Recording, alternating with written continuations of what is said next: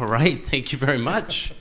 Uh, we are, yeah, very pleased to be here. Uh, Rob mentioned we did our first show in New York. That was more of a kind of like comedy club atmosphere, I think. The ceilings were lower. There were no windows. This is, I guess, for the listeners at home, more of a kind of, I don't know, some cross between an art gallery and a beer hall. Very Berlin, I guess, in that way. Um, but, uh, yeah, we're going to do... Um, First, yeah, just a, quick, a bit of structural uh, notes here. We're going to do uh, three segments, uh, uh, and two of them will be our kind of standard length uh, analytical segments. We're going to be talking about the U S debt ceiling crisis, and then the German uh, Ampelregierung, the German government in international perspective, and what the rest of the world is making of the German government. Uh, and then we were going to do uh, a Q and A, and we're going to set aside plenty of time for that. Uh, so you might want to start thinking of some questions. Uh, and yeah, the only constraint there is that Adam will need to leave uh, pretty promptly after we finish here. Um, he will be going directly to a, a television studio to do the Maybrit Illner show, which will be... Um, Hence the silly suit. Yes, exactly. That's uh, why he's overdressed here for Neukölln. He's actually wearing a suit in this uh, part of town. Otherwise, uh, I think it's banned around here. But um, uh, anyway, um, uh, yeah. Uh, obviously, Adam is a kind of German celebrity now, as uh, that attests to. So I thought the first segment should be a bit about Adam's relationship to Germany. Uh, he, uh, you all know him here in Germany and the role he plays in public life. I thought we could interrogate that a bit in our sort of classic podcast style. Um, I don't really have a data point. I, d- I don't know what that would have been.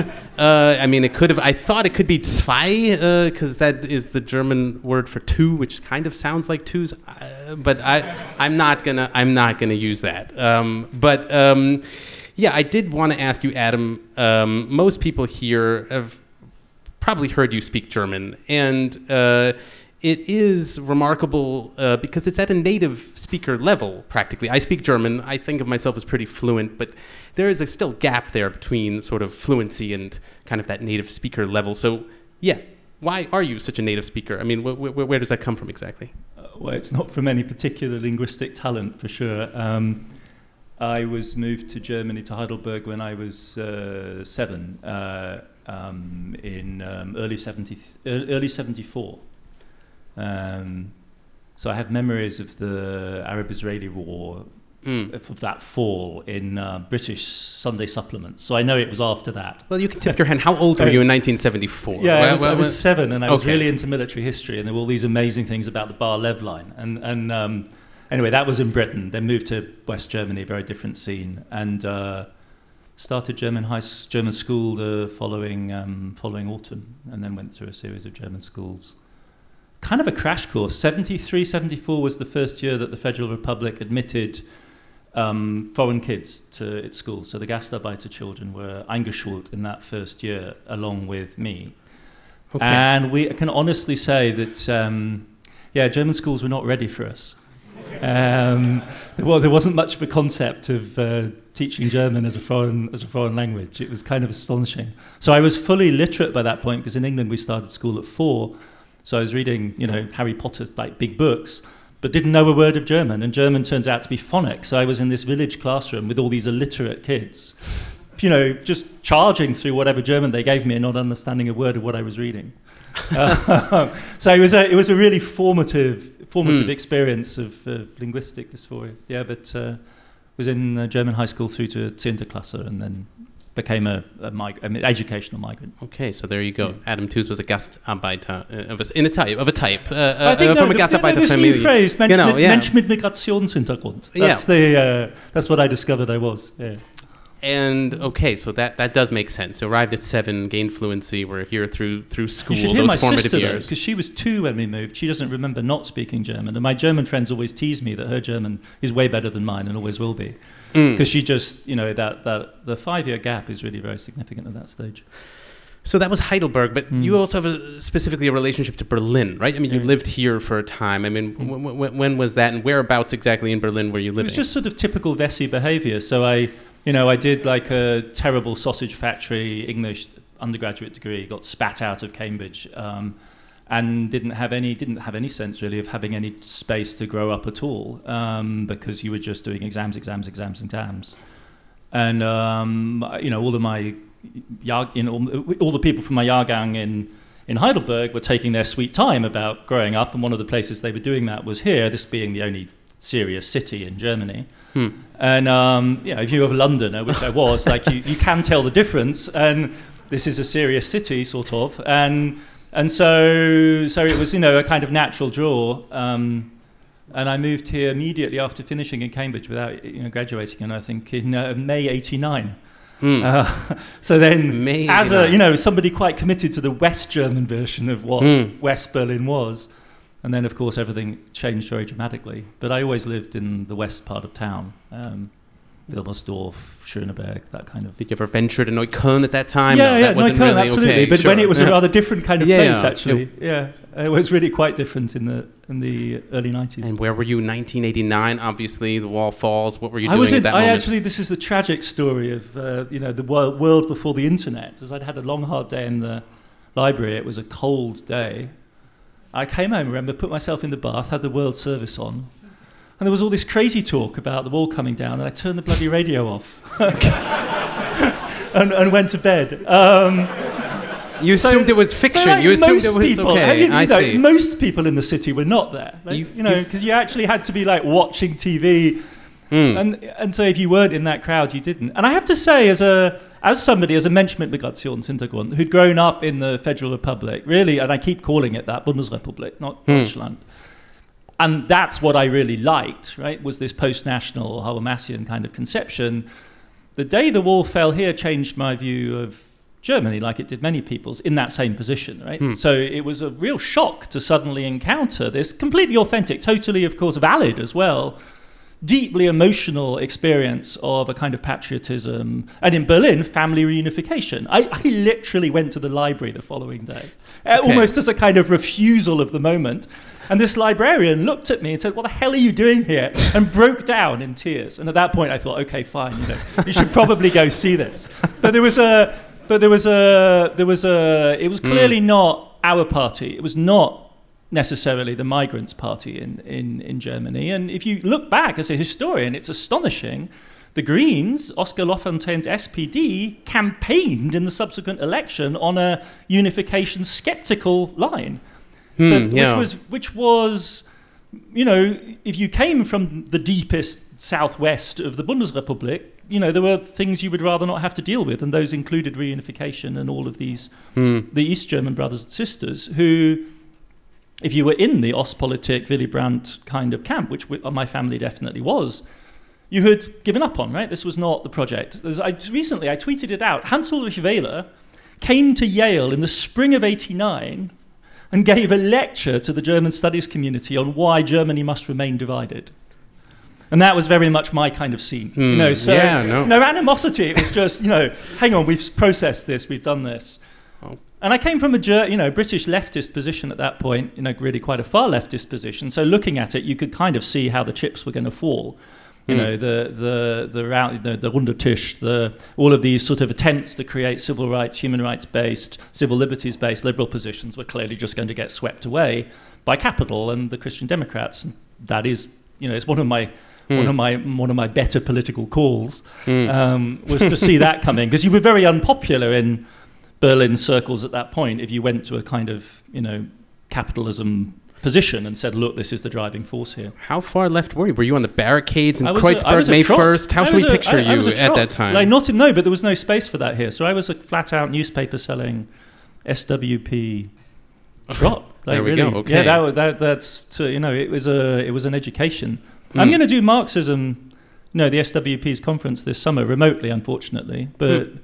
Alex Kalinikos is somebody I have quite a lot of time for, despite the internal politics of the S W P, which one shouldn't take lightly, because that was a, a mess at the end, but um, terrible mess. Um, but um, yeah, no, that tradition of you know the politics of the book within Marxism, which is what the S W P still embodied at that point, um, was very uh, yeah quite formative for me.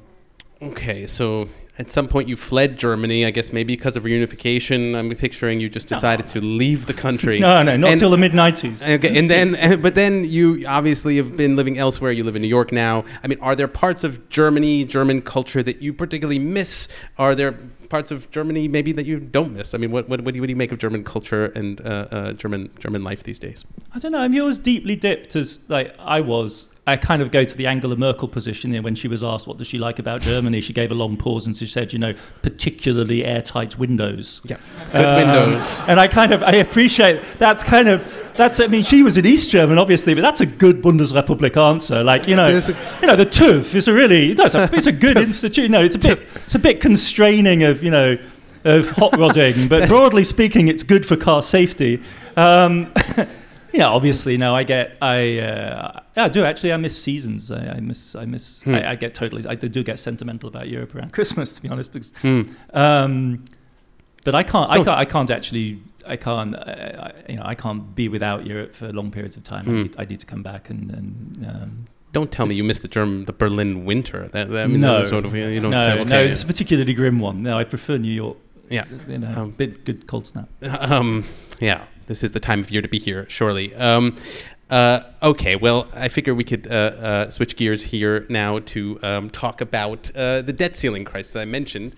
I do have a data point there. Uh, specifically. Yeah, I should say I insisted on this. I thought we should definitely talk about it. Yeah, I mean, you know, I was going to say, uh, um, yeah, this was Adam's uh, idea, and I, you know, from as far as I, I can tell, Germans were not talking about it. I watched the Tagesschau uh, sometimes; it was not appearing there. But I will say, on the way here, I saw in the Berliner Fenster in the in the U-Bahn where they give headlines for the first time. I saw a reference to the debt ceiling crisis. So yeah, perhaps good timing. Um, yeah. Should say the production team is worried too, so we need to get the episode out by. Yes, tomorrow. It will, exactly, exactly. Another they reason were like, they need to be punctual because God knows what happens by next week. They were going to take their time. We're like, no, this has to come out by tomorrow. Who knows what will happen? Uh, so the, data, to them. Yeah. The data point specifically is thirty-one point four trillion dollars. That is the current U S debt limit. Um, so yeah, just very quickly, the basics on this. Uh, uh, you know, the debt ceiling is this kind of American curiosity. Like the United States, like every other country in the world, passes laws about spending, what kind of spending obligations the country has on the military, on education, on Social Security, all those kinds of things. Uh, um, you know, most countries in the world, you have to, uh, you know, spend your tax revenue and make up the gap with by borrowing money. Um, the difference is in the United States, there is an additional law called the debt ceiling, which sets a limit on how much the United States can borrow. And so we periodically get these crises where, um, you know, the commitments to spending are contradicted by the limits on borrowing. And yeah, no other country in the world really does this. Denmark has a debt limit, but it's nowhere near their spending uh, uh, uh, commitments. So the United we States actually, is, no, we actually did an episode about this the this last is, time round. We've been running this show for long enough now. No, no, no, no, no. Not only that, it was our yeah. very first episode was on the debt ceiling. Right. I don't know if it was our well, very, very first episode. Exactly. Go far, so go back, we're going full circle. Yeah. Our very first episode a year and a half or so ago was on the debt ceiling. And here we are again. Um, so yeah, we basically, the United States might be in default soon. It can't pay its bills. And yeah, this happens occasionally with countries. Sri Lanka had a default uh, last year. We did a segment on that. But, you know, this was not a global crisis when Sri Lanka went into default. Uh, with America, it's a different story. If America goes into bankruptcy, essentially, it could be a kind of global catastrophe. And I guess I wanted to kind of figure out why exactly that's the case. Uh, and it seems like the thing that connects the two, that connects the kind of U S uh, uh, peculiar problem here with the debt ceiling and global financial catastrophe is the role played by U S debt. I guess I wanted to ask yeah. you, yeah, about this role. What is the role, the special role yeah. played by U S debt? It seems like the world's big financial institutions all hold on to U S debt and treat it as the equivalent of money. I mean, is that is That's that the key thing, yeah. So the... The debt serves as, when, when we talk about dollar dominance or, you know, the role of the dollar as a reserve currency, very few holders of substantial reserves, when we're talking hundreds of billions or trillions, are holding cash. Like, you know, what would you even do with it? How would you even do that? You could hold deposits of various types, but what they mainly do is hold liquid assets. And the most liquid dollar asset, notionally, most of the time, is government debt. Um, because it's the biggest market, it's the deepest, it's the most sophisticated, and ultimately it's backstopped by the Fed. You know, this is kind of contrary to popular discourse about public debt, because most of the time I think people think of it as political and therefore risky. And that's kind of one of the perverse quirks of public discussions of finance, is that in fact the tax-backed debt is the one which ultimately is the most general. I mean, I think that's the key idea. Like if Apple borrows right now, it gets a very, very good interest rate because it's Apple. But if you think about it longer term, say something bad happens with China or the next iPhone sucks or something like that, Apple's ability to repay goes away. If you talk about the American government, so long as the f- politics continues to function, in other words, it can raise taxes, there's going to be an Apple, an Apple successor, and other companies alongside, and it can tax those, and therefore ultimately the revenue flow is more generic, and therefore ultimately more ultimately more secure, provided you have a political agreement to do this. And the really odd thing about America right now is not so much that there is this institutional regulation in place, which, as we discovered when we did the first episode, was there, in fact, to enable borrowing. So originally, in the nineteenth century, every time the American government issued any kind of debt, it had to go to Congress and ask for permission to issue that particular set of bonds. Mm. And during World War One, that became completely dysfunctional. So during World War One, when they needed to raise for the first time in the twentieth century serious amounts of money, they said, no, we'll we'll create a limit, and then you can borrow up to that. And then if you need to raise it again, see what I mean, right? Mm. And so the, the, the, the, the truly original thing about America in the current moment is not so much that there's an institutional regulation on debt instruments and that Parliament has something to do with it, because that that's, you know, absolutely standard, but the... You have one, politi- one political party in a two-party system that is as utterly cynical and utterly ruthless as the Republican Party is. So it will, you know, rapidly and without fuss increase the debt ceiling for its own presidents and uh, essentially for every Democratic president, um, and try and turn this into a hill that they have to die on. And they did this to Obama in twenty eleven, twenty thirteen, and this is now the second time round where it's become iffy with, with Biden. And that's, I think, the truly the truly dangerous element of this. Why it matters is that this debt is held all the way around the world. Hmm, hmm. It's held all the way around to the tune of about seven plus trillion dollars. The share is falling over time because America's issued dollars so de- de- debt so quickly that the, the share has declined quite dramatically, from the foreign share being up in the forties down to something closer to the twenty thirties now. Uh, of the publicly held debt, but um, that's why it matters globally, because this is this reserve asset that everyone counts on. It's the piggy bank, if you like, that you count on being able to smash. And the last time people had to do this, this isn't some, you know, deep historic thing. Last time was spring of twenty twenty during the COVID crisis. There was a very large-scale foreign liquidation of treasuries into the American market, which the American market didn't deal with very well. It was a huge hiccup. That was the story, really, of the shutdown book that I wrote. Hmm. Um, and so that's the worry, that this central kind of l- market might stop working. And there isn't really an alternative. So for all of the talk about shifting, it's really difficult to see where you'd go. So um, this is where I was surprised to read this quote from a J P Morgan report. Uh, they, mm. they wrote this very extensive report on the debt ceiling crisis, and they commented on the role of uh, uh, U S debt, as that you were just describing. It's all over the world. It's very important to the whole financial system. Uh, this is quote, though, caught me off guard. They say, moreover, though a downgrade, right, a downgrade on the U S debt uh, would likely have rating implications, so if there's a default, Uh, treasuries remain the highest-rated asset in the U S, and given rising policy and economic uncertainty, would likely rally as risk aversion increases. So the way I understood that quote is basically saying that if the U S can't service its debt anymore, if it goes into default, the value of the debt and these treasuries, that would actually go up, is what J P Morgan is saying, if I understand that correctly. I mean, what kind of twisted logic is that? The U S can go into bankruptcy, but then people want even more. You like they actually want these assets more, even when they're bankrupt, and the U S can't can't service. Yeah. The, service I mean, it. De Gaulle didn't call it exorbitant privilege for nothing. Right? I mean, this really this is the exorbitant privilege. It isn't the value of the dollar that, you know, people buy stuff when they're tourists or living in Germany or whatever.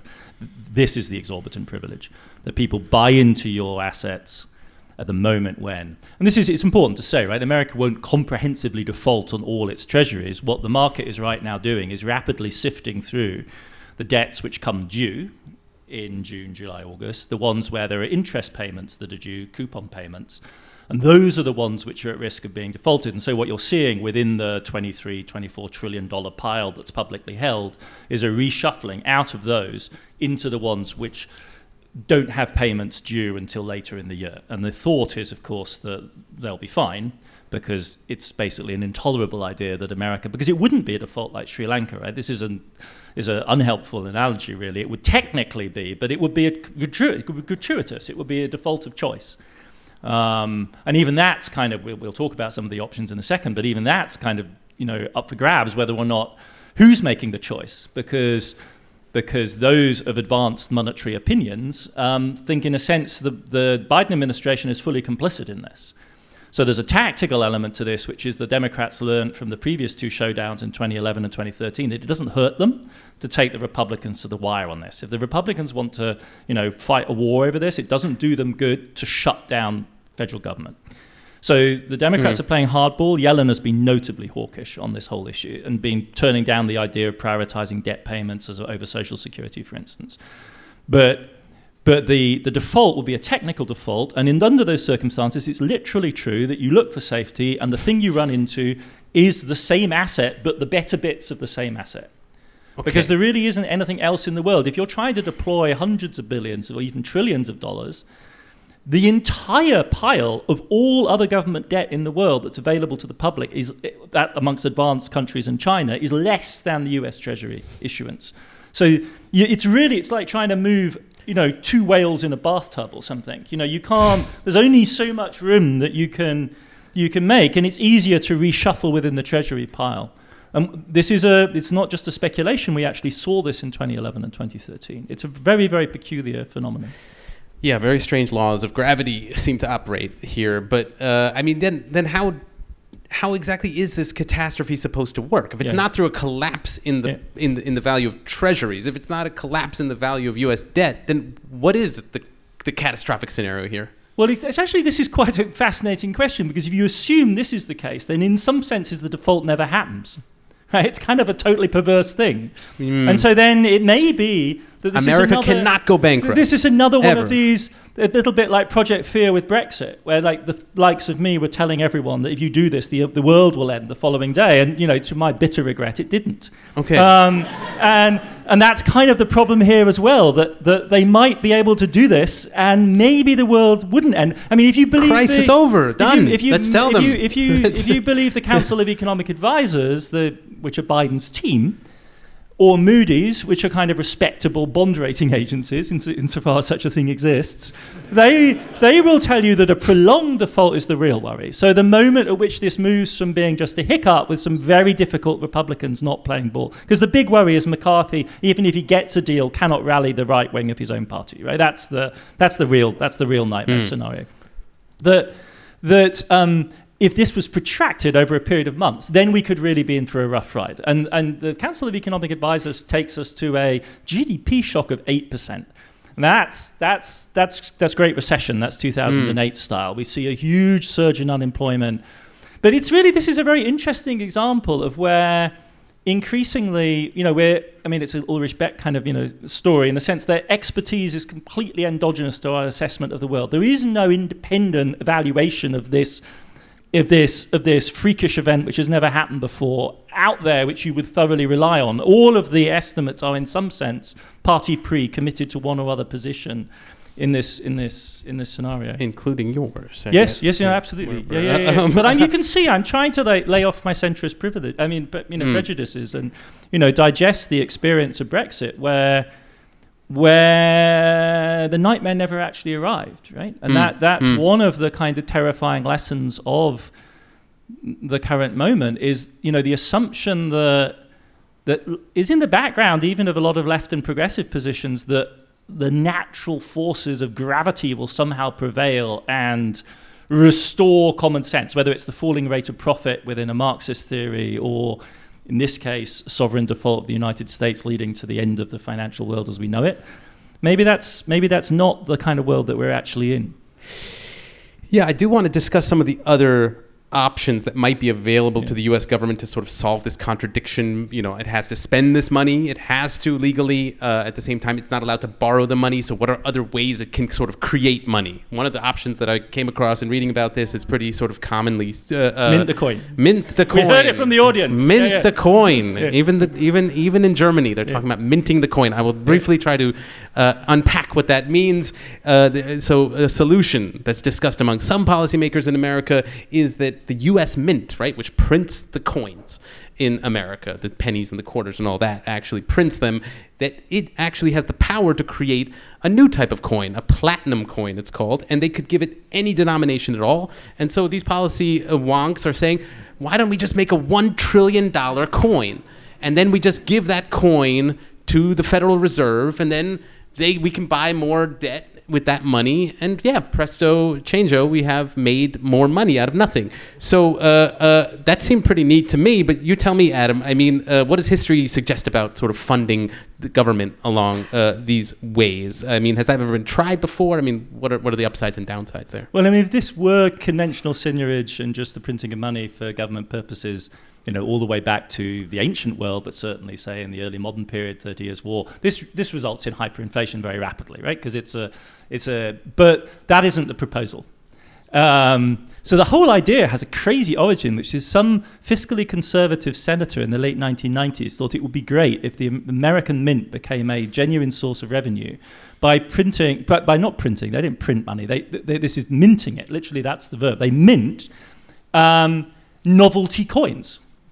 And the more novelty coins you minted, the more seigniorage you'd get. And this would be a neat way of actually propping up. And he was a fiscal conservative, and he thought this would be a good way of actually paying down some of the debt. Hmm. And so there is a specific provision for the minting of platinum coins, because those would be very novel. They, you know, they'd have a dollar on them, or ten dollars, or one hundred dollars, but these would be platinum. To clarify, novelty coin is something that yeah. people buy to, like, yeah, put in there. You see them in late-night like, yeah. T V on yeah, the United sure. States, you know, like, you know, along something with... Something that uh, you would, like, home exercise grandpa equipment. Would show his exactly. kids. Exactly, yeah, yeah. And so you, you have this...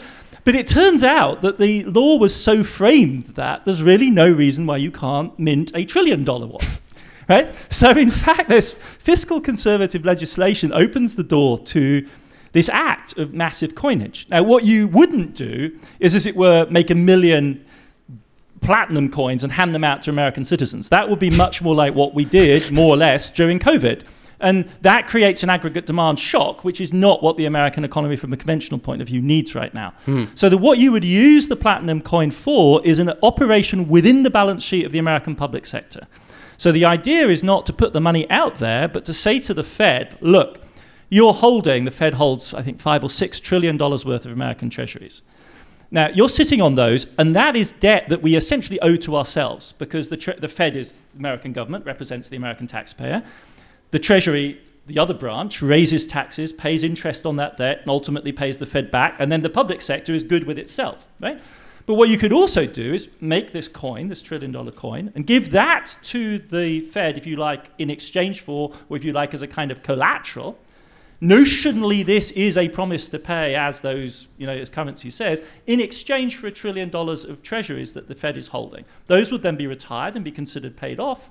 And the magic of this is not to do with economics. It just means you get past the silly debt ceiling law, because all of a sudden you have a trillion dollars less in debt and you can issue some real debt. Hmm. Right? And that that would be the way it would work. In other words, it's a, a, not a balance sheet operation in which you take a bit of the treasuries already on the Fed balance sheet, replace them with this singular form of fiat currency. None of it leaks out into the real economy, but you you you reduce the debt ceiling relevant debt by whatever amount mm. you've used, and that then allows you to issue new debt and repay the ones you've got. Wow, what's not to like? What's not to like? Sounds like a brilliant solution. But uh, the Biden administration has completely ruled it out. They're not doing that. There you go. Because it's crazy talk, right? You know, it's because but, it's, I mean, it's a really good crazy it's, talk. Unfortunately, it it's sense. Crazy. But like, unfortunately, but, but I think that is, you know, if they're running for re-election, they maybe yeah. don't want to be the crazies yeah. who did that. I mean, if it, you know. If it, if it had some other name, like, you know, special liquidity provision mechanism. Or, yeah, yeah, that's you know, the problem. It's it's called in, the trillion dollar you know, we coin. We buried it somewhere, but if we call it the, the, the Tr- trillion dollar platinum coin. It sounds coin, like something from an Austin dark, Powers you know, yeah, comedy Brandon or something. Kind of the trillion dollar that. Coin. Like a trillion yeah, dollars. trillion dollar. um, yeah.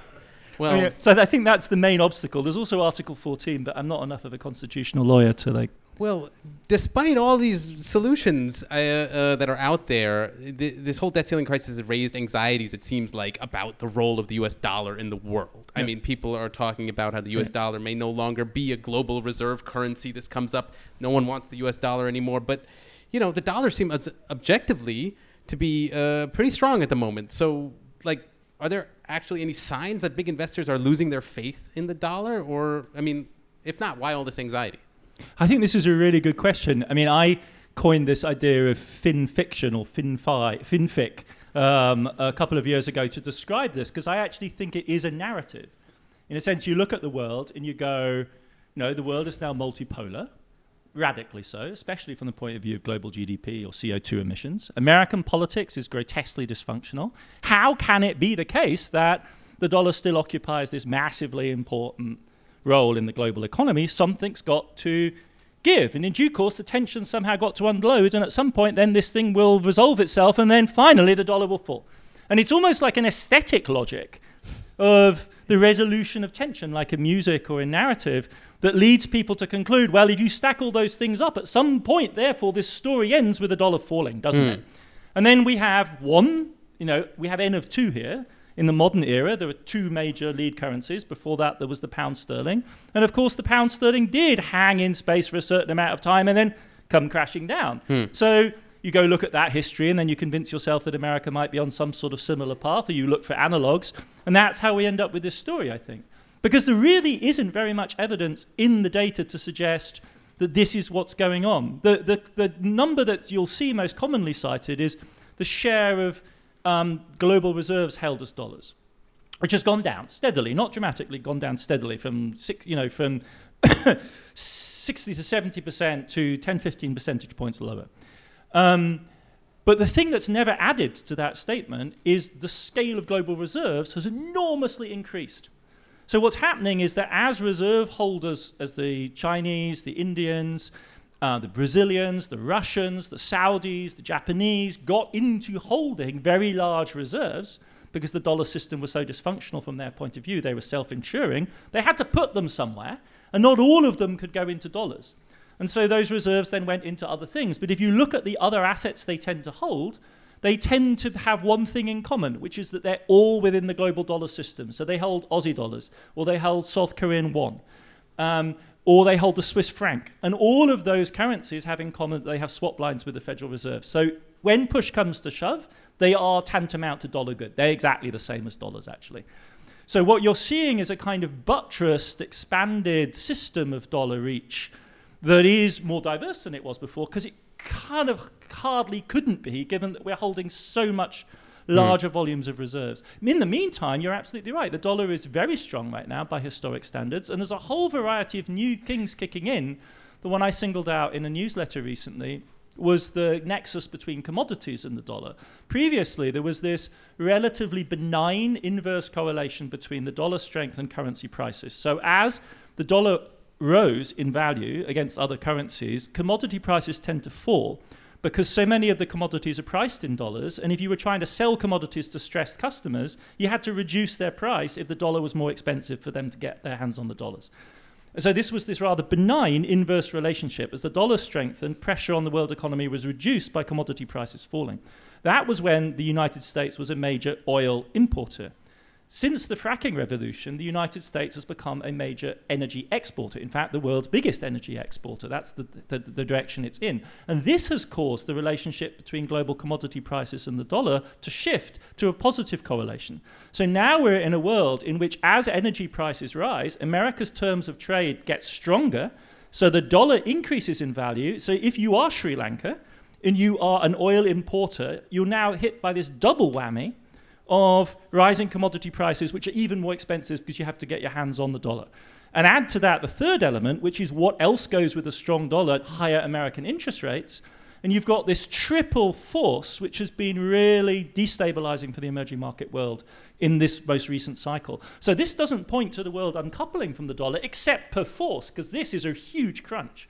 I mean, what we're going to see is whether the world can actually stand a system this tightly linked to the dollar. That's kind of, I think, the question coming up next, not the American dollar sliding into oblivion, but as the world gets, in a sense, even more hooked on it, mm. can we can we cope with that, and can they build out the institutions? And quite a lot of the innovation you're seeing at the I M F, for instance, to build these low conditionality emergency loan systems, you can think of as efforts to patch up the dollar system as, in a way, it becomes more compulsive, integrates more people in a more powerful way.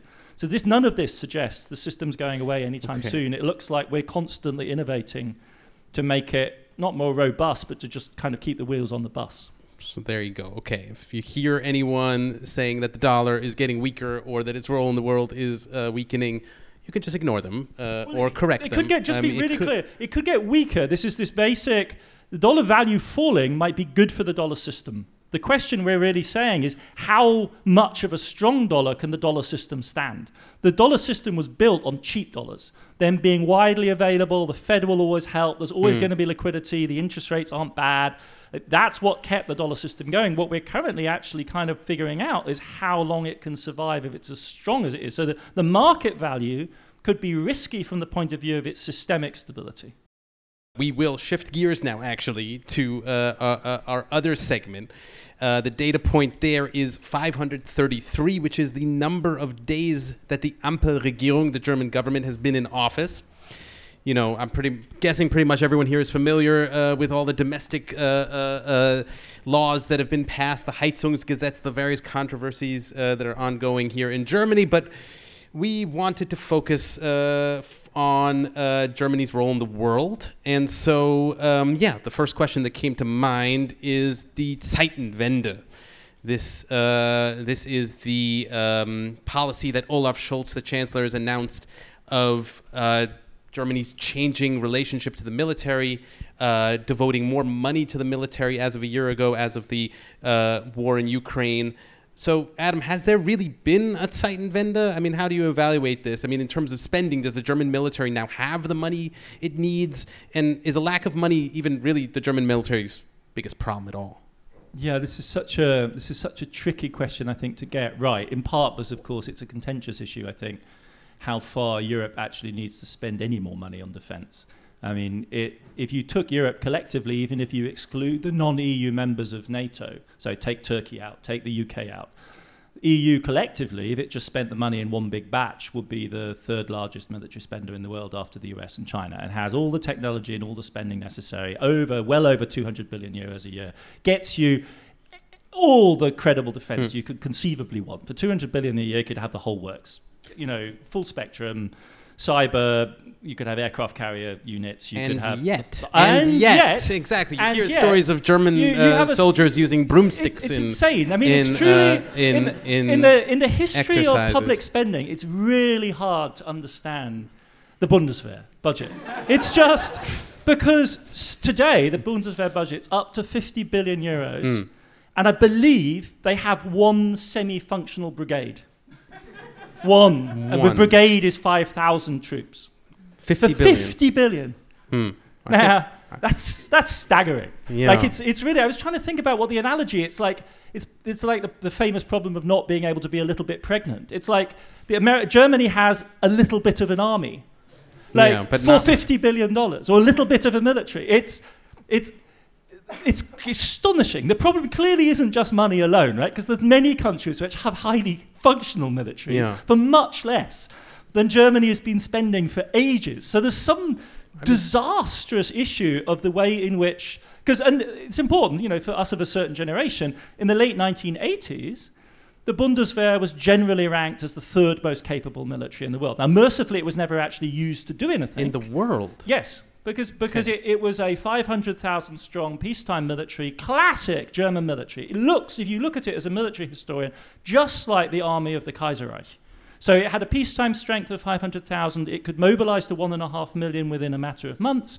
It had Wehrmacht-style tank divisions. This is what it was designed to do, right? It was going to be the Speerspitze. It was going to catch the Soviet, the Warsaw Pact forces as they came through, give the Americans time to scramble. It was the tripwire. Not the Americans and the Brits, really, but the, mm. the Bundeswehr was the tripwire.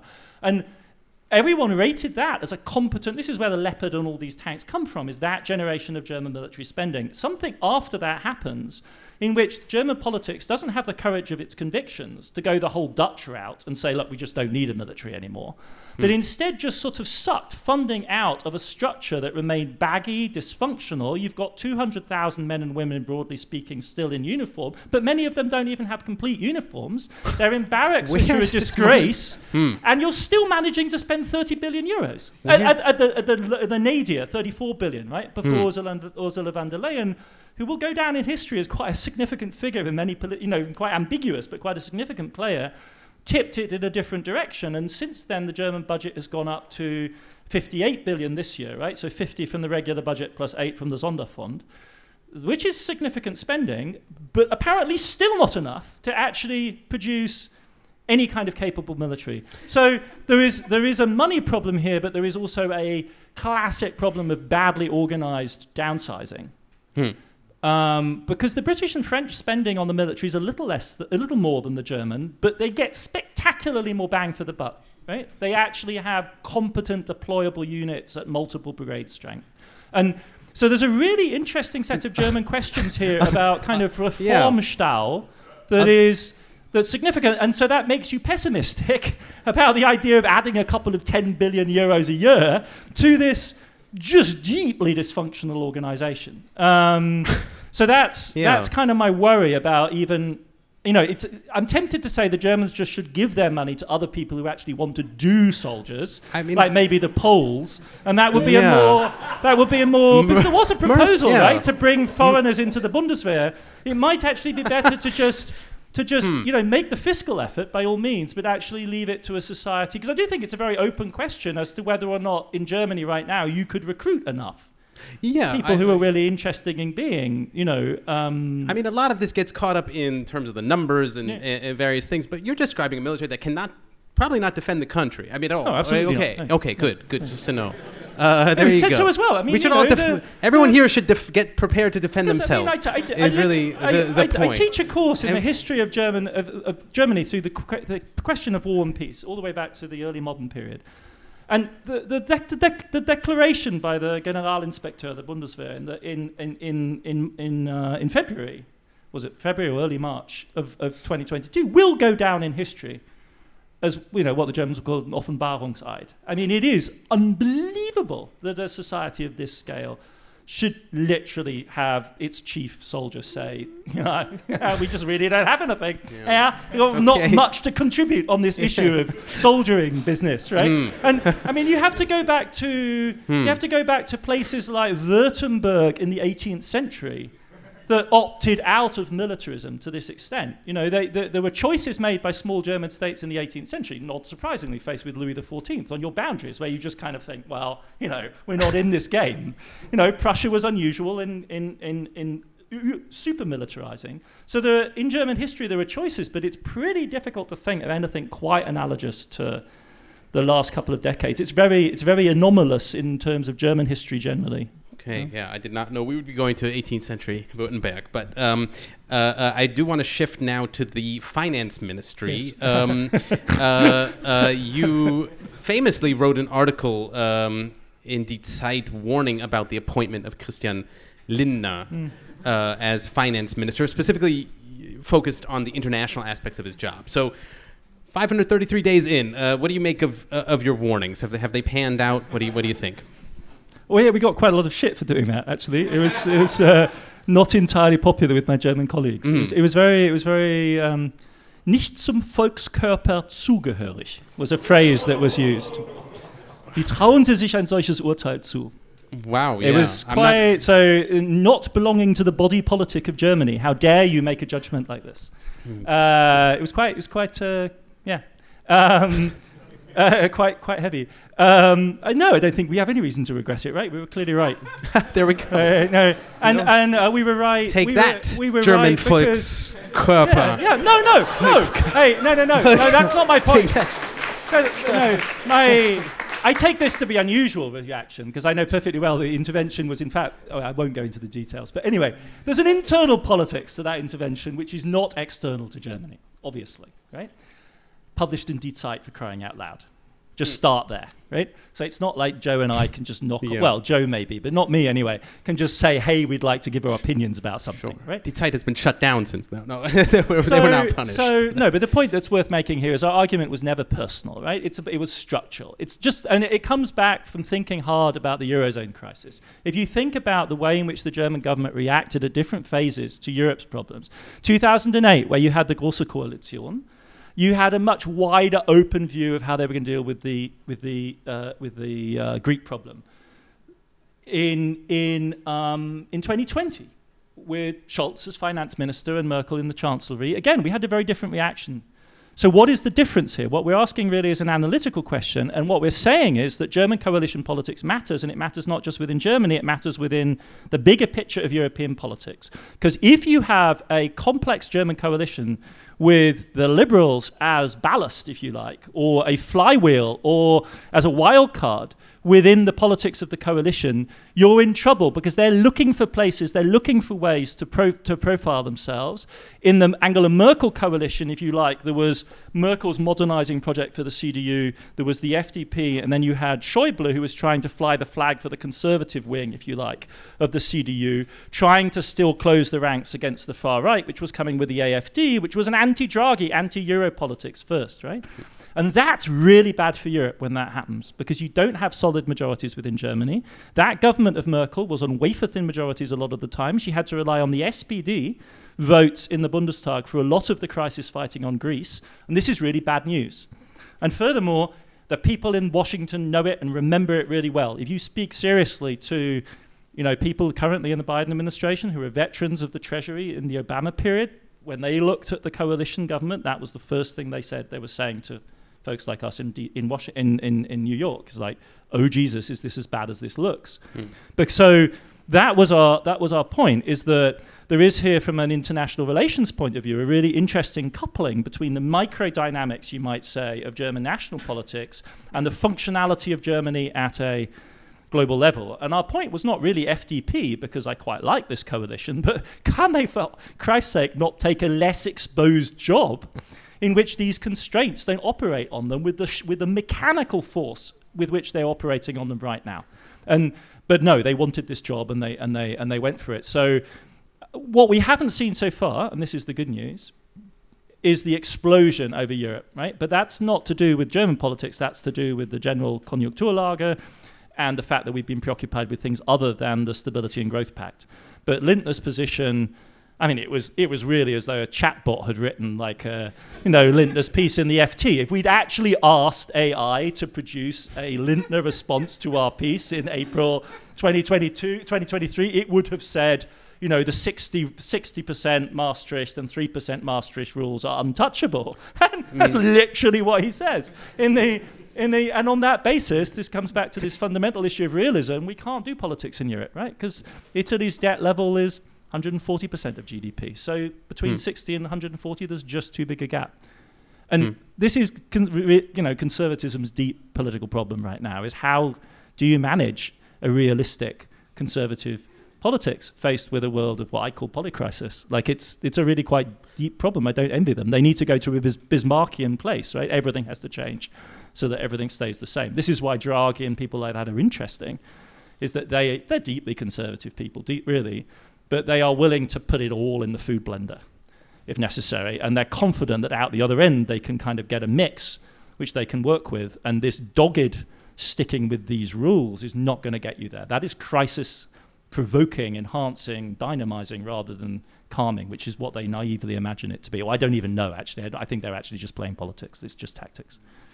I mean, to shift to another part of Europe, um, uh, specifically Ukraine, uh, obviously that is actually going to be the subject of your appearance tonight at Maybrit Illner, so there's a bit of a preview maybe. Um, uh, I mean, I wonder what kind of challenge does the reconstruction of Ukraine represent? And I mean, should Germany just be preparing the public for that big challenge already? We don't really talk much about reconstruction in Ukraine, but yeah, what, what's looming there? I mean, I, I would feel it was quite irresponsible to spend too much time harping on that right now. I mean, you can understand why Kyiv is like mobilizing everyone and just ramping up the budget for the reconstruction every single meeting they hold. And, you know, we're going to, we're at five hundred, six hundred billion already. They're going to keep on pushing. Obviously, they must, right? Um, and the damage, of course, is horrendous. And what they're going to do is double down on that with a kind of build back better agenda. So right now, I think they quadruple the estimates of the damage the Russians have inflicted to arrive at the number they want. Which, mm. you know, it's, it's good politics. They sh- they got to strike when the iron is hot. It's amazing. You know, as a political performance alone, you really have to appreciate what they're what they're pulling off. But we're not. I mean, how on earth can we be talking about this? I mean, this war is this is the fundamental challenge, I think, almost cognitively and morally, politically, of the current moment. It's like it's been a very long time since we were in a situation in which the outcome of a war, a big war, between big players with existential stakes is as uncertain as this. I mean, really a long time. I mean, I think Iran-Iraq is like the last time in the eighties is really the last moment, and you wouldn't think of them as central to the global system, though they were very important, as Russia is. But I mean, in World War Two, for most of the last two or three years, it was just a grind. The outcome was very clear.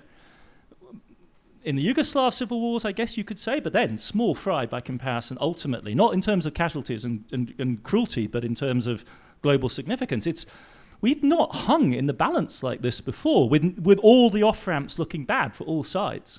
So, I mean, you know, I, to me, talking about, you know, a, mm. a wonderful six hundred billion dollars package for Ukrainian reconstruction is like escapism.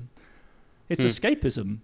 Um, if you're going to go that way, the way to do it is to avoid at all costs, be French, to avoid at all costs any talk of costs, right? This isn't about bills. This is a gigantic opportunity for infrastructure investment. You know, U- Ukraine comes in with essentially a next-gen E U-scaled stimulus program for all of the green infrastructure businesses of Germany, Austria, Italy. It's it's the stimulus program. Um, because the money will be ours. It'll sweep through. It's not going to stay in Ukraine. I mean, it'll create jobs in Ukraine, but it'll flush back out. And they already, we talked about this on one of the shows, they're assembling these coalitions region by region. You can kind of partner up with the Ukrainian mm. region. And they're divvying up the reconstruction jobs amongst the Hochbau, Tiefbau, you know, the German engineering companies. It's going to be great. And I was go. at a I was at a spring meeting um, uh, thing organized by a bank in, in D C, and the American lobbyists were just gung-ho about it. They love it. Like, it's mm. going to be huge business for Halliburton and all these kind of people. But but we've got to get there. Yeah. Right? And that's where this gets this gets just impossible. I mean, it sounds like the implication about. of what you're saying is we should be talking more about military spending. I mean, spending and giving. Well, whatever you so, whatever yeah, you think. Yeah. I mean, this is a the zone that, you know, that or negotiation, yeah. right? That's yeah, yeah. The, yeah. the the all of the options are bad. Mm. Um, obviously, uh, uh, a couple more international topics before we turn to the uh, question and answer session here. But um, uh, in terms of relationships with China. The G seven now has settled on de-risking yeah. this term as a goal when it comes to economic relations with China. But, you know, the perspectives between the United States and Germany seem pretty different when, yeah, it comes to the economic relationship with China. I mean, can Germany plausibly wind down its dependencies on China in the way that the United States seems to be trying to? And is there a clear logic for Germany to try to kind of wind down its relationship mm. with China? Yeah, another Ursula von der Leyen phrase.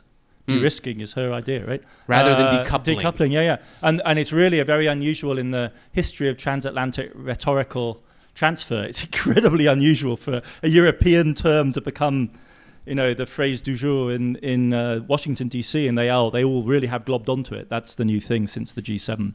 Mm. Um, so it's it's a considerable victory for the European agenda at that level. And the pullback, we I did a piece for you about Yellen's, you know, mm. efforts to pull back out of the confrontational position.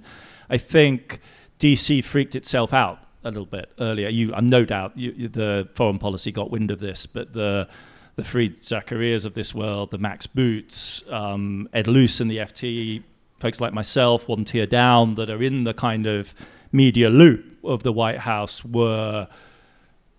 You know, as a historian who's taught a lot about nineteen fourteen anyway, it was it was it was a pretty scary moment because you could feel the vibes. Mm. And there was this weird sense that, oh shit, we really are actually talking about war now. I mean, are we for real? I mean, for, no, for, for I mean, real, it's remarkable. Real? It seems that the one it, thing that was, everyone agreed on yeah. was some sort of hostility yeah, towards China. It was, it was absolutely astonishing. So now there's been this like effort to pull back, and I don't really know how coherent it is.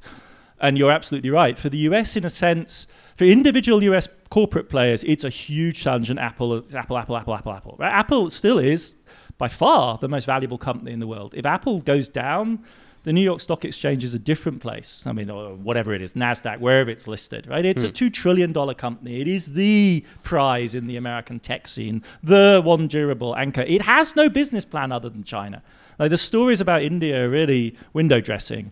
Um, it is hugely dependent on China, and it's not really very rapidly uncoupling itself. For manufacturing. For manufacturing, yeah, yeah. But not and, necessarily but as a market. F- no, no, also for markets. Like, oh. it, you know, Apple makes in China to sell in at China, which is what all of the big players do, right? Um, Germany is a completely different kettle of fish. The Economist had a really good graphic on this. Um, if you add up manufacturing exports, service exports, and the earnings of German affiliates in China... So the kind of a rough estimate of the positive flow that you get from entanglement with China is ten percent of German G D P. That's that's serious money. ten percent of German G D P is a big number. That's a different order of magnitude than Russia.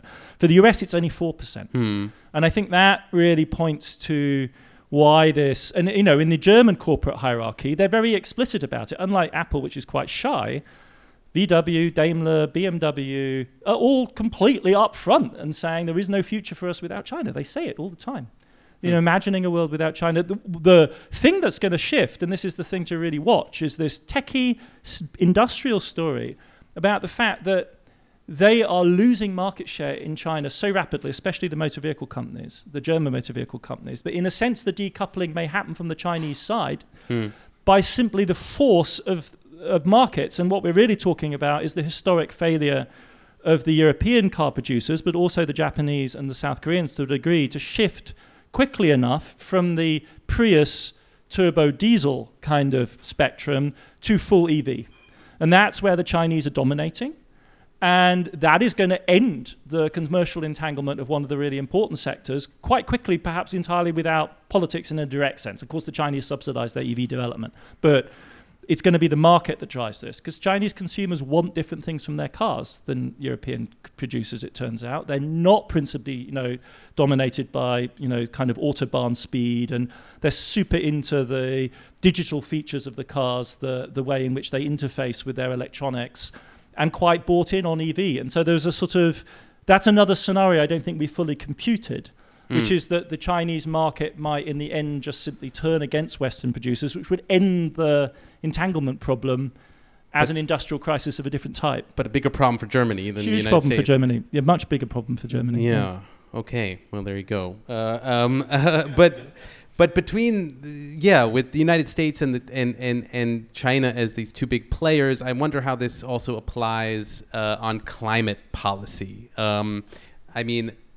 Germany obviously focuses a lot on climate policy. It's the subject of a lot of domestic politics right now.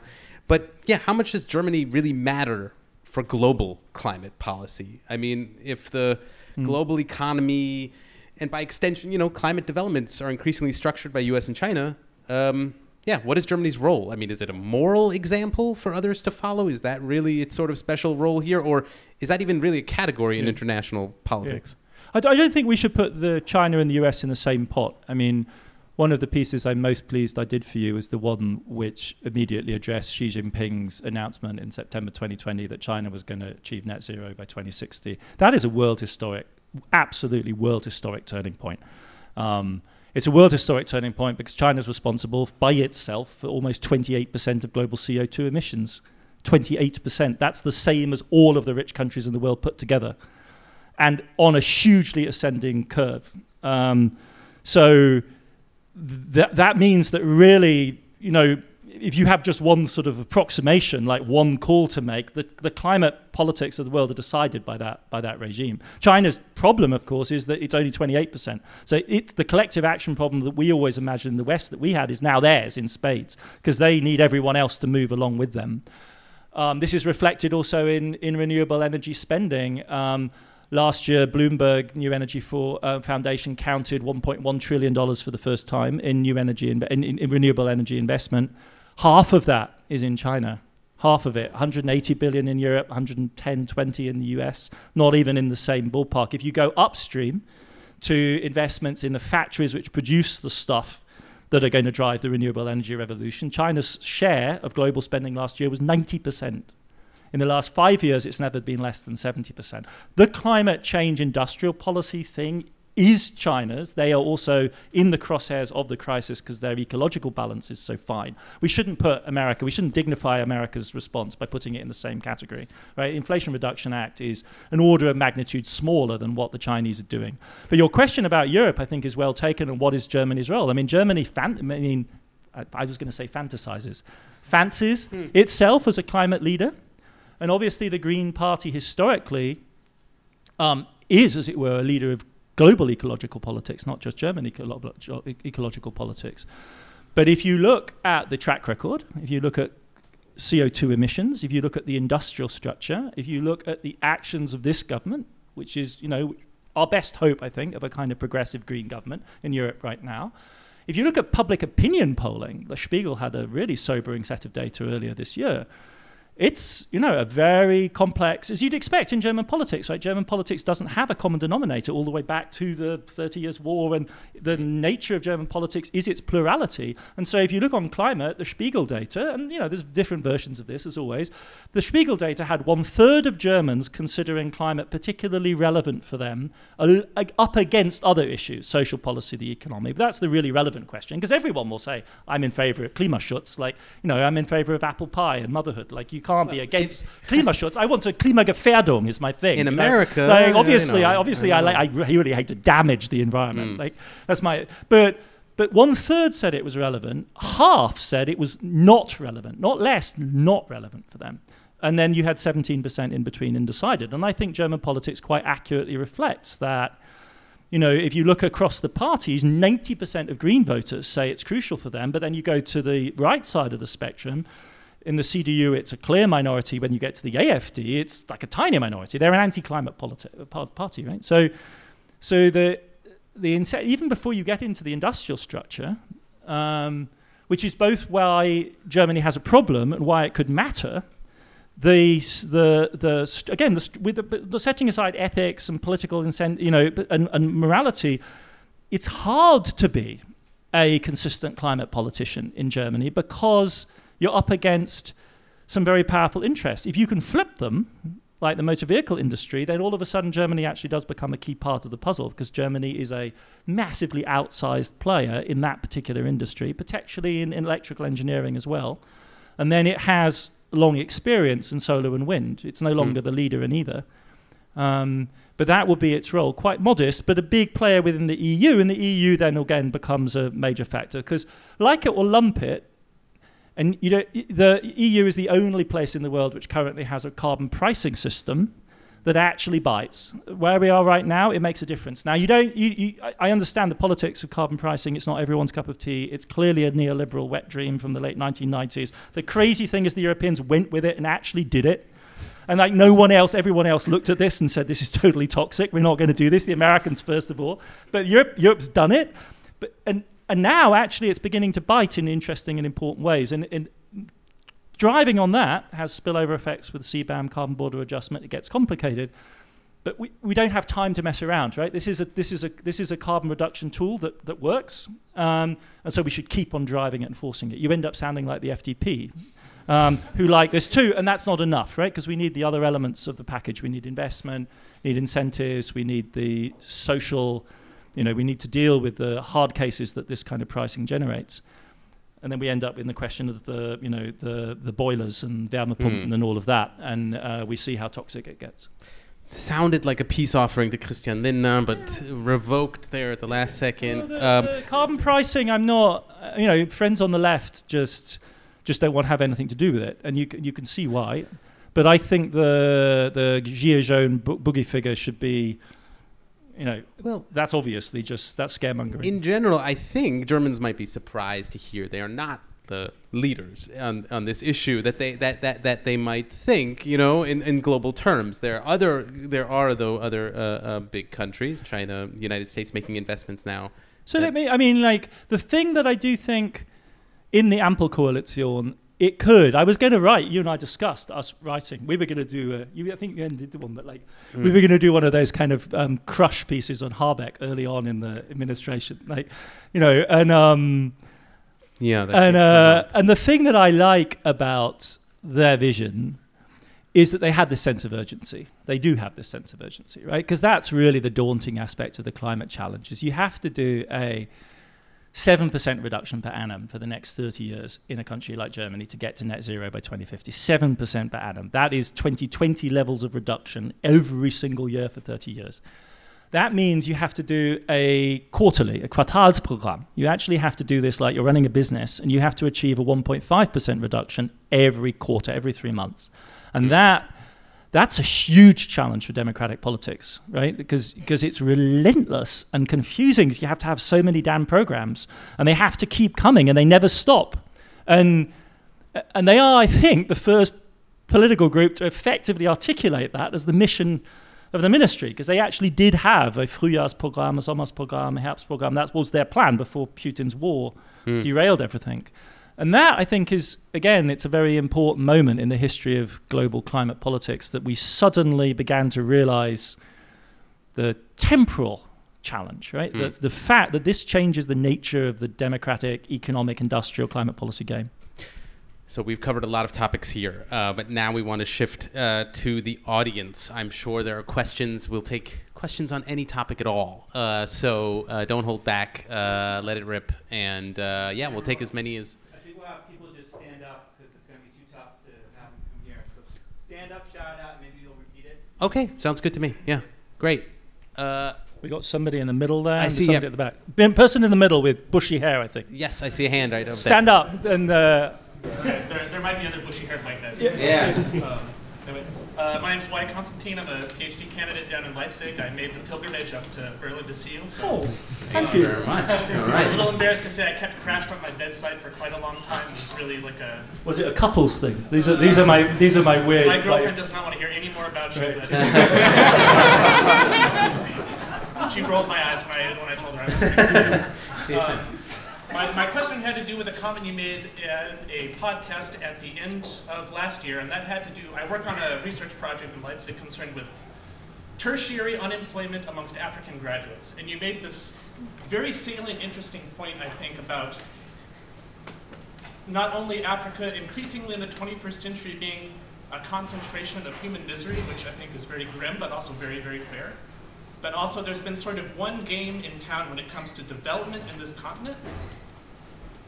And I feel like there's a critical lack of thought and theory and discussion about how the demographic base of human growth in the twenty-first century is going to be employed, what employment and labor and sort of alternatives to like gutting the public sector and hoping mm. private money comes in yeah. looks like. And I would be very curious to hear what your thoughts are about that. I'll just try to briefly uh, sum up the question. Um, it is about uh, Africa and its future growth and potential development models for Africa that that, that, that take it seriously, um, yeah, aside from the kind of cliches that one often hears about Africa. Um, yeah, sorry, I, I feel I feel particularly bad. I have to rush off afterwards. I can't hang mm. out and talk more. In my mind, I was thinking we organise a breakfast meeting on the fly, but um, uh, same place, same place, same place at nine a.m. tomorrow. Um, um, yeah, yeah, I do. I mean, I, I really appreciate your question because I do think um, Africa as challenge, opportunity, just reality. Um, you know, challenge, opportunity immediately kind of problematizes this vast continent with this incredible, you know, wealth of, of people, and we're kind of thinking about them as an issue. Uh, but it is is a reality to really is really a reality to focus on as hard as we can and as capaciously as we can. And the issue that you raise, which I take to be the issue really of the linkage between education and employment, is. is absolutely is absolutely pivotal. The, the you know, from an economic point of view, as much as one might want to just sort of gamble on, um, as you might want to just gamble on human potential and entrepreneurship and, and just kind of hope for the best, You, it's very difficult. We don't have a, we don't have any growth experience or growth model which suggests you can do this without capital, um, and that's the problem. I mean, the ratios of capital to labor across mm. the entire African continent are just so low and have gone down in per capita terms as far as we're able to measure them. And th- this is the central problem of development policy. As you say, you know, there's been essentially one formula. Well, there's been two. There's been one formula from the West since the two thousands, which is some sort of blended finance model. The Germans have been very, very, you know, uh, forward on this. The K F W, the Germany's public bank, everyone's favorite public bank in the world, is actually, as somebody like Daniela Gabor will teach you, an, a total progenitor of a neoliberal public-private blended finance model in which a small amount of public money is used to leverage up private mobilization. It's the German social market economy as a global development formula, which then went global with the World Bank. And, you know, as glossy and as sort of neatly architected at its looks, as it looks, and for all, you know, its ambiguous distributional politics, its main problem, as far as I'm concerned, is it just hasn't delivered. It just hasn't delivered the scale of funding that we would need. I mean, Daniela and the likes of the critical macrofinance people I feel so close to in many ways focus so much on the politics of the structure that, to my mind, they miss the central issue, which is just simply, is it generating the funding flow? And if it were, I would find this a really difficult choice. You know, you would then have to trade off a bad political economy against a large f- fl- flow of funds, which is more, say, the Chinese situation, where we have real growth and an oppressive and authoritarian regime. That's a hard trade-off. This one isn't hard because, you know, it's both kind of bad political economy and it hasn't generated growth, which, which, or certainly not on the scale that's necessary. It's not right to say it hasn't generated growth because parts of the African continent have seen considerable growth, but not on the scale. And so that's where the Chinese enter the story, but the tragedy of the Chinese story is, in a sense, that it stopped. Right? So from twenty nineteen onwards, we think that the, the net capital flow from China to the developing world is negative. They're actually pulling back. So then really what we're looking at, and I can't recommend highly enough the Phenomenal World's Polycrisis blog uh, with uh, Kate McKenzie and Tim Sahay, and they did a great piece a couple of weeks ago on the... Um, on the global austerity crunch, which is being unleashed by a funding crisis. And so this is really in the background, I think, of the current world. And and again, it's a matter of time because the African population surge is something that also needs to be addressed on a quarterly basis. We need to be asking every single year, how far and how close are we to the five hundred to six hundred billion dollars every single year that needs to be going mm. in in terms of infrastructure investment? And the answer is we're one-tenth of the way there, you know, in a good year. One-tenth of the way. And you can, you know, I've confronted, I've had the chance to confront people of goodwill and great intelligence in the White House with this sort of question, and they just don't have an answer. It's really, it's really jaw-dropping, vertiginous. They totally see the arithmetic, they totally know the scale of the problem, they know their architecture looks pretty and they like it and it's conforming to their political economic notions, and they also know it doesn't deliver, and they know it doesn't deliver by almost an order of magnitude, a factor of ten. It's it's quite... And then you look at them and go, so... Hmm. Yeah. And this doesn't resolve. That's the point I'm making, right? You, it never, you never, it just hang. Well, he's the PhD student. Maybe he has answers. Yeah, yeah. I don't I mean, know. Like, kudos um, to you. Um... Are there any other questions in the audience? Uh, yes, you in the back in the white T-shirt there. Yeah. Yes. Yes, I see. Oh, I, I was pointing. I was pointing to to, to the p- person in the back, uh, one one row behind. But you can go next, please. Uh, yes. Hi there. My name is Michael. I'm a graduate student at Johns Hopkins SAIS.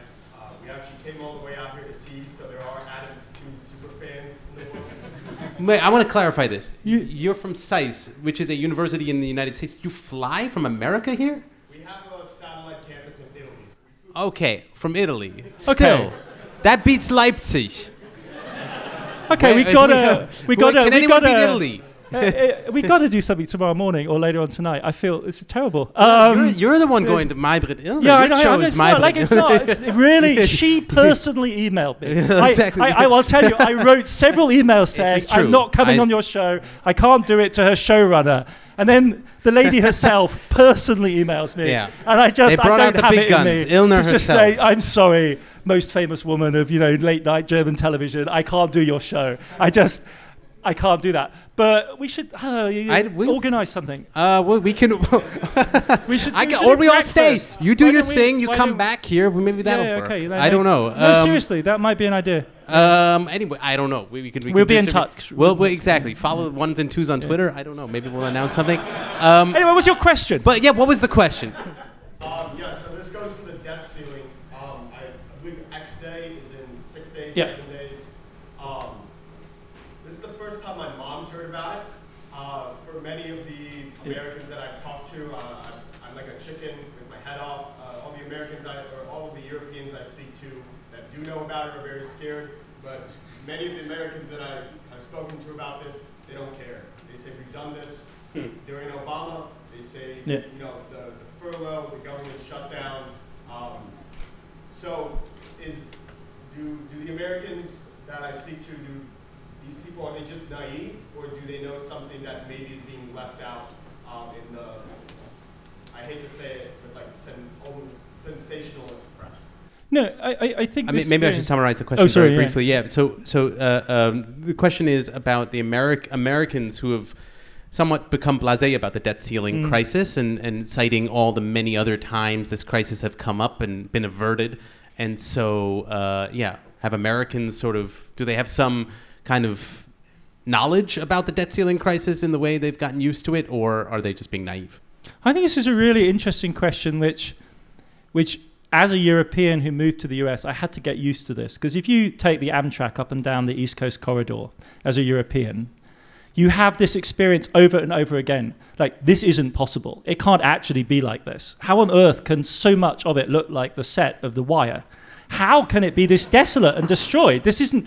This this mm. must end soon. Like, this cannot... This is what empires look like when they fail and fall. And surely the clock is running out on this country. And then you realize, no, that's just actually the churn of American capitalism. It is utterly ruthless. It just burns through places and people, marches on. It has the highest growth rate of the advanced economic world. Yeah. It just powers through this. It's just really messy. It doesn't bother kind of covering up its bodies, right? It just it just chunders on through. And and you have to get used to that. So I think there's an element of this in this coverage of this crisis, which in the U S has now acquired a degree of, we've been here before, we've done it before, we've survived the last time. Hell, J P Morgan tells mm. us the dollar will actually strengthen, yields will come down. Like, we can do this. And the rest of the world, when it does pay attention, looks at this and says, well, if we did this, it would be the end of the world. Like, this can't work. How? Un- this takes me back to that argument I was having about financial fiction with this tension that feels as though it must resolve itself. And in fact, if you live in the U S, you sort of experience this as this somewhat dull kind of, you know, kind mm. of medium high. You never really, you, you kind of, you run it through. I'm, I'm offering a... A kind of uh, it's a rather rather uh, anecdotal cultural read. I think it's also simply true that it's also simply true that key operators in the U S system, like J P Morgan, I mean that note that we read out hmm. was not intended for public consumption. It got out into public consumption because F T Alphaville picked it up. F T Alphaville then stuck it out on Twitter, and then you people like you and me start talking about it in front of audiences like this. But J P Morgan's take was really for an inside group of investors to whom they were saying, look, stick with us, because J P Morgan isn't mm. just any old player in the U S Treasury market. They are the U S Treasury market on the private side. And we're going to handle this, and it's going to be okay. And if you're on the inside of this, don't bet against the Treasury. I mean, what they're really saying to their investors is, if you do the obvious thing and short the Treasury, you'll regret it. It's going up in price, not down. Mm. Buy in, don't short. And and so there's a... A kind of within that loop, which is very different from maybe your mother or your grandmother or your dad or your uncle or your, you know, your little sibling or whatever, who is paying a different kind of attention to this problem. Within that inside group, there is a kind of collective decision to hold the system together, to bid into it, rather than to bid out of it at this critical moment. And that is highly functional in stabilizing the system. Hmm. So it's a... And we saw this at various times in the Eurozone crisis. It's a thesis that goes all the way back to somebody like Barry Eichengreen thinking about the gold standard.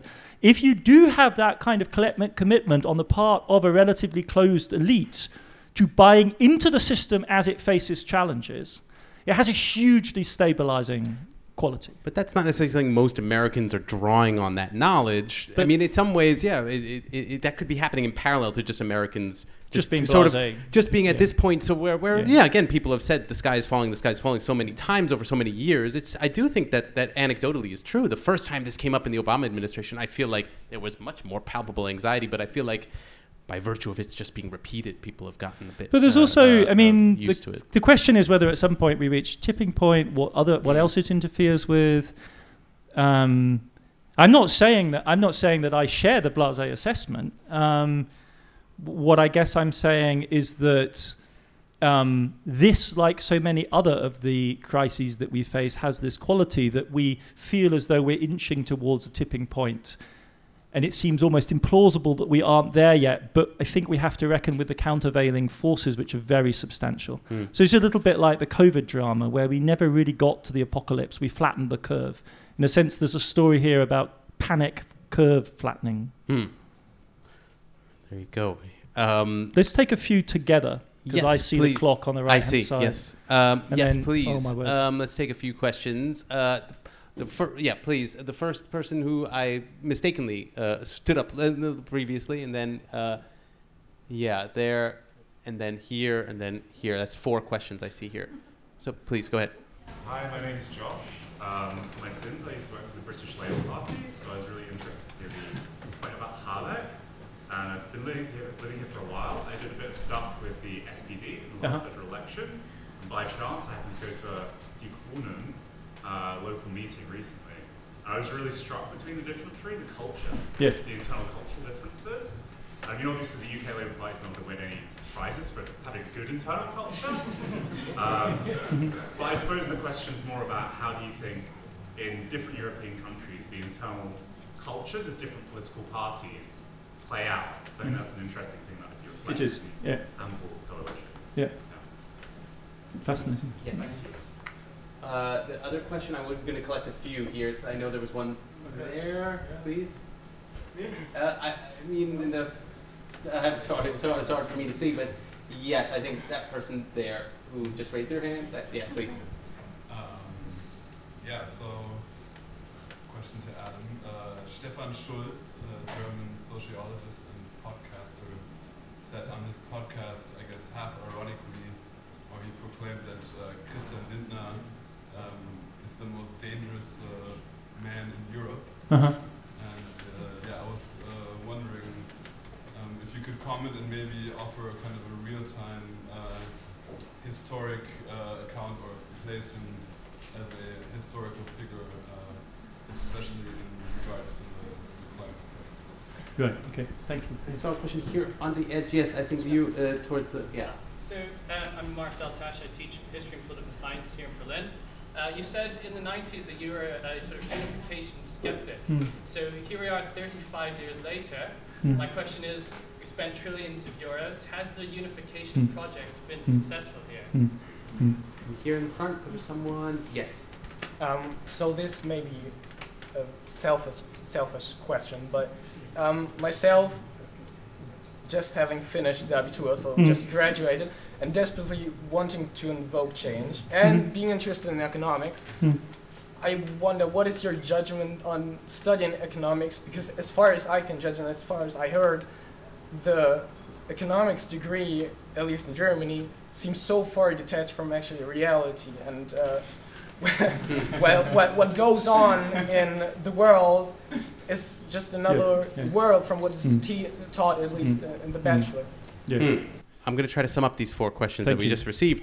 Uh, first question, yeah. yes. First question was about uh, Europe's various uh, progressive parties, I think, and, and how they are differentiated from each other in terms of their internal culture. Um, yeah, how to think about the various uh, countries' progressive parties. Uh, the second question was about uh, specifically Christian Lindner, Germany's current finance minister, who was referred to in another podcast as uh, one of Europe's most dangerous people or the world's most dangerous people, how to think about uh, such a figure in historical context. Uh, the third question was about German reunification, uh, whether as a whole, although uh, uh, Adam didn't want it to occur at the time, whether we can look back on its success. And the fourth question was um, from a recent high school graduate about uh, uh, the idea of studying economics and whether um, the academic study of economics is really um, sheds yeah light on on real world economics. Yeah. So I mean, I think uh, one of the reasons to do an economics degree is it's a kind of power degree. It's uh, you you you you need to understand that that's what you're entering into, entering into a highly ideological but quite powerful system. And so if you go in with critical intent, you need to go in with your critical, you know, eyes open. And um, I mean, I stuck it out through the first degree, a very intensive English first degree, and then jumped ship after that. I couldn't deal with it. Um, and don't regret that. I also don't regret having taken the first degree, though, um, because sure, there's a lack of realism, but um, you know, social analysis, trying to understand the world for me is always about trying to, it's not just as it were finding categories that fit, but constantly moving back and forth between categories that don't fit and, and the reality that you're trying to grasp. And so that by itself doesn't disqualify economics. And, and um, you know, there's a proud tradition, um, many different traditions indeed, on, on the progressive side of politics that have engaged with economics in various ways. Um, and we've seen, you know, in the current moment with extraordinary, you know, figures like um, Isabel Weber is the most obvious figure in this camp, who's turned a heterodox position into something according something close to a mainstream position. Sort of risky move on her part. She's now taking a victory lap, uh, quite a few victory laps, um, you know, celebrating her success in, in doing that, and and uh, all power to her. So um, that's a, it's a good route. It's a, it's a, it's an interesting route to go, but it's one with risks and personal risks, psychological risks. I left because I didn't think I could hack it emotionally, apart from everything else. Um, I think it's probably still the thing I was best at intellectually, but I just I just couldn't I couldn't ride it. I should just qualify. I mean, I was not against German unification. I mean, that would be kind of, but I, you realize at that, you realize at that moment, what I was saying was I realized at that moment that it, you know, what I was, what was brought home to me was that my hybrid identity was based in a West German sense, you know, that it was the particularly post-national version of Germanness that was open to my particular type of hybridity. And when, when this other type, you know, I still, my, you know, colleagues, you know, friends of my age keep having, you know, correct me all the time, though, you know, it's not Bundesrepublik anymore, it's Deutschland, Adam. Like, mm. you know, that's not what we say anymore. That's not what the young people say. Mm. Um, and and um, so I'm not, uh, I, you know, it's it, it was obviously a historic chance. I mean, I, I think more interesting is the critique which says, you know, there should have been a constitutional refounding moment. This is the Habermasian position, right? That what what was fatal in some ways was bolting the, the Neue Bundesländer into the constitution of West Germany, which created this very kind of an Anschluss, right? I mean, that's a polemical term, but you know what I mean. Um, rather than a refounding. And the notion behind the Federal Republic, Republic's Grundgesetz, which is after all not a Verfassung, was that it was supposed to open the door to the possibility of a proper foundational moment. And we sailed straight past that. And then a whole bunch of very complicated political economy decisions were taken, which also skewed the pitch.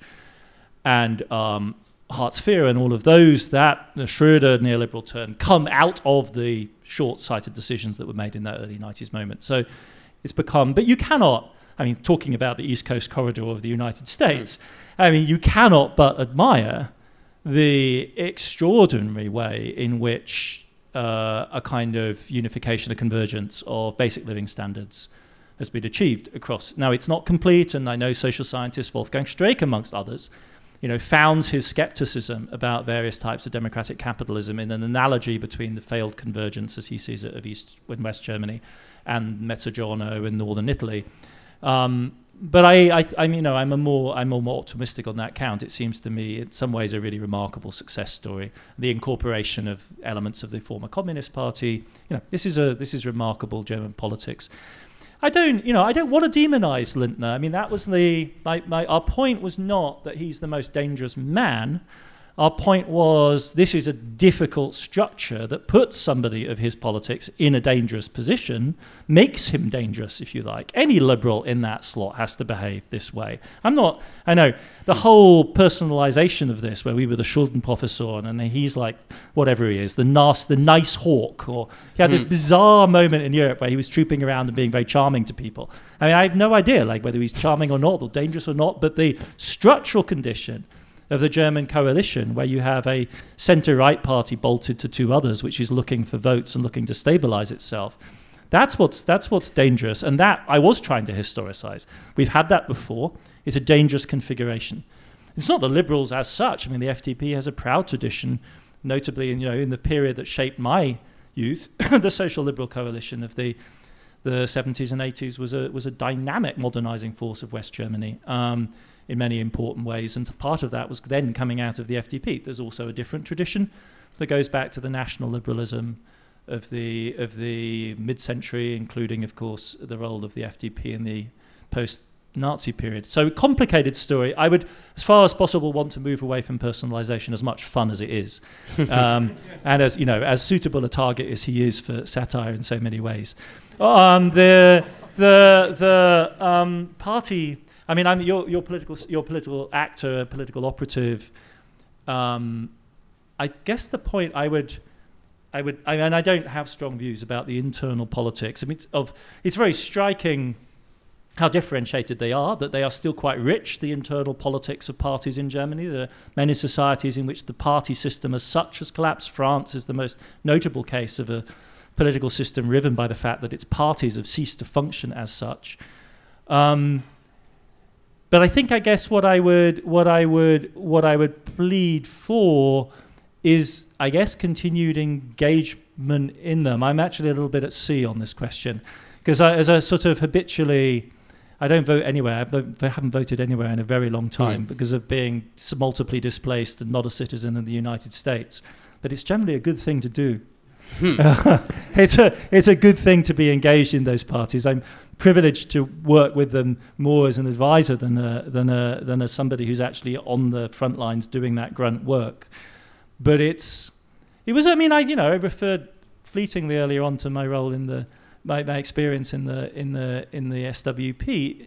Being part of a political party is a, a powerful experience. I mean, it really engages you in politics in a very important way. And I, one of the things I like about the understanding of politics, democratic politics in West Germany since the war, is that it emphatically embraces the significance of parties, endows them with resources, creates the foundations, publicly funds them. And all of this, I think, is a really powerfully an important contribution to the health of health of democracy. That's a rather anodyne note on which to end.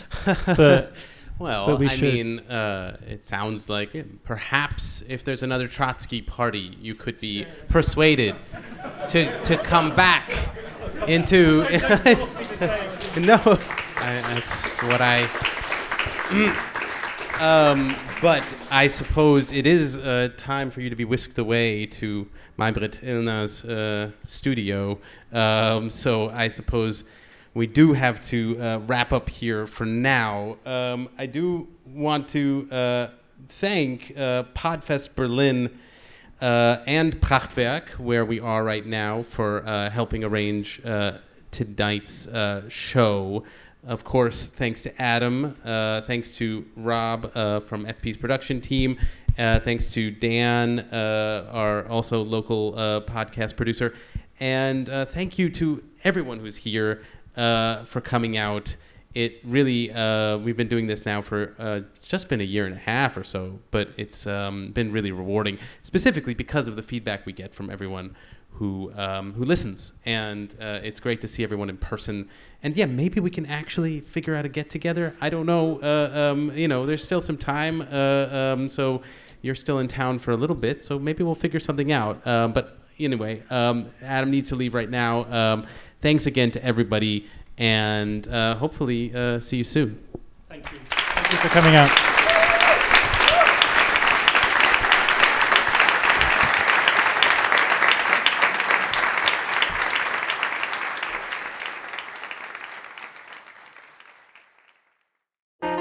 Politics has never been stranger or more online, which is why the politics team at Wired is making a new show, Wired Politics Lab. It's all about how to navigate the endless stream of news and information and what to look out for. Each week on the show, we'll dig into far-right platforms, A I chatbots, influencer campaigns, and so much more. Wired Politics Lab launches Thursday, April eleventh. Follow the show wherever you get your podcasts.